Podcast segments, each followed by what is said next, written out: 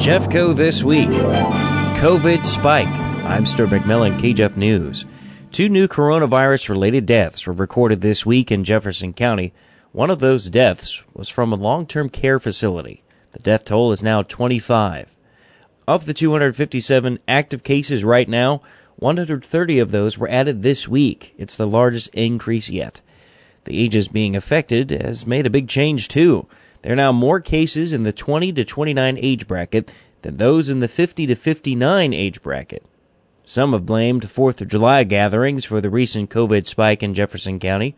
Health Department Director Kelly Vollmer says teens have been contracting the virus too, but it's unclear just where they're getting it. They're not certain whether it's tied to the youth sports or if it's tied to those guys are, and gals are working out and practicing together, but then they also socialize together. So it's hard to tell where the, the exposure is happening. Mandating masks has been a hot button topic nationally and locally. Many big box stores like Walmart and Target and grocery stores like Schnucks all announced mask requirements to shop in their stores. While the debate continues whether or not the county should mandate masks everywhere, county employees are now forced to mask up. County Executive Dennis Gannon. Once they get to the workstation, we're not going to require them to wear a full eight hour shift, but they are going to be, uh, if they step away from their desk, they go to any public common areas, they're going to have to put a face mask on. This is a requirement in our office, in our county office. I also anticipate and expect that county people coming to do business with the county will be wearing a face mask. If they don't have one, we'll have a disposable one they can put on. A member of the Jefferson County Sheriff's Office tested positive for COVID 19 this week. Sheriff Dave Marshak. His assignment, which was at the courthouse, you know, the county government moved to essentially close the courthouse, go back to uh, the phase in which uh, we need to make appointments, and only the you know most severe cases are being uh, worked through the system right now. A drunk driver hit an ambulance this week, which left two paramedics seriously injured, one paralyzed.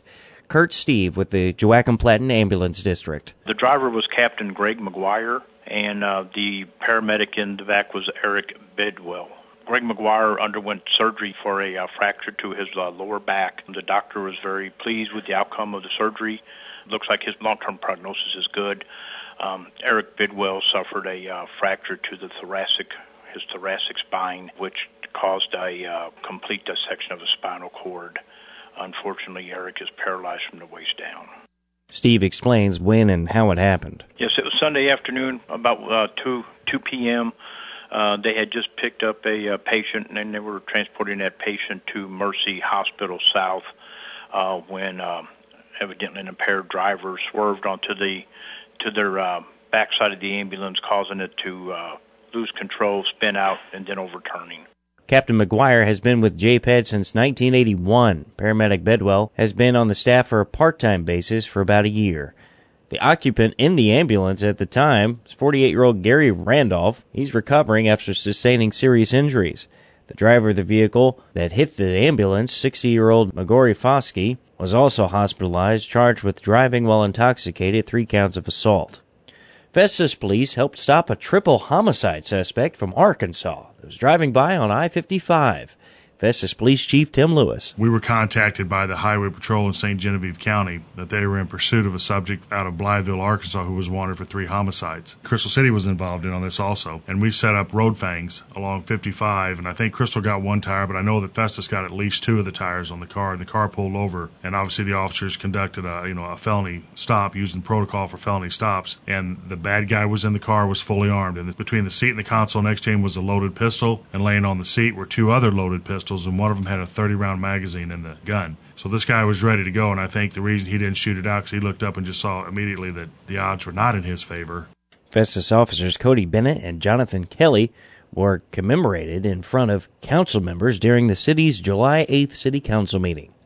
Residents in both Festus and Herculaneum may have noticed some changes with their tap water these past few weeks. The discoloration should be going away in about a week. The problems were caused by lightning that hit the Water Authority facility. Retired Jefferson College president Dr. Wayne Howard Watts has died.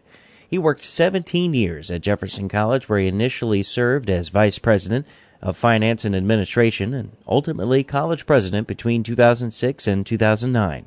Watts was 73. Local school districts are releasing plans to reopen. Festus announced their first day is slated for Monday, August 24th. Their plan includes requiring face masks in class, but parents can choose online classes to be done at home.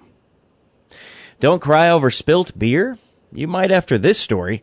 An 18 wheeler flipped over on I 55 at Highway 67 this week. Captain Gary Spaulding with the Festus Fire Department. It was one tractor trailer on its side.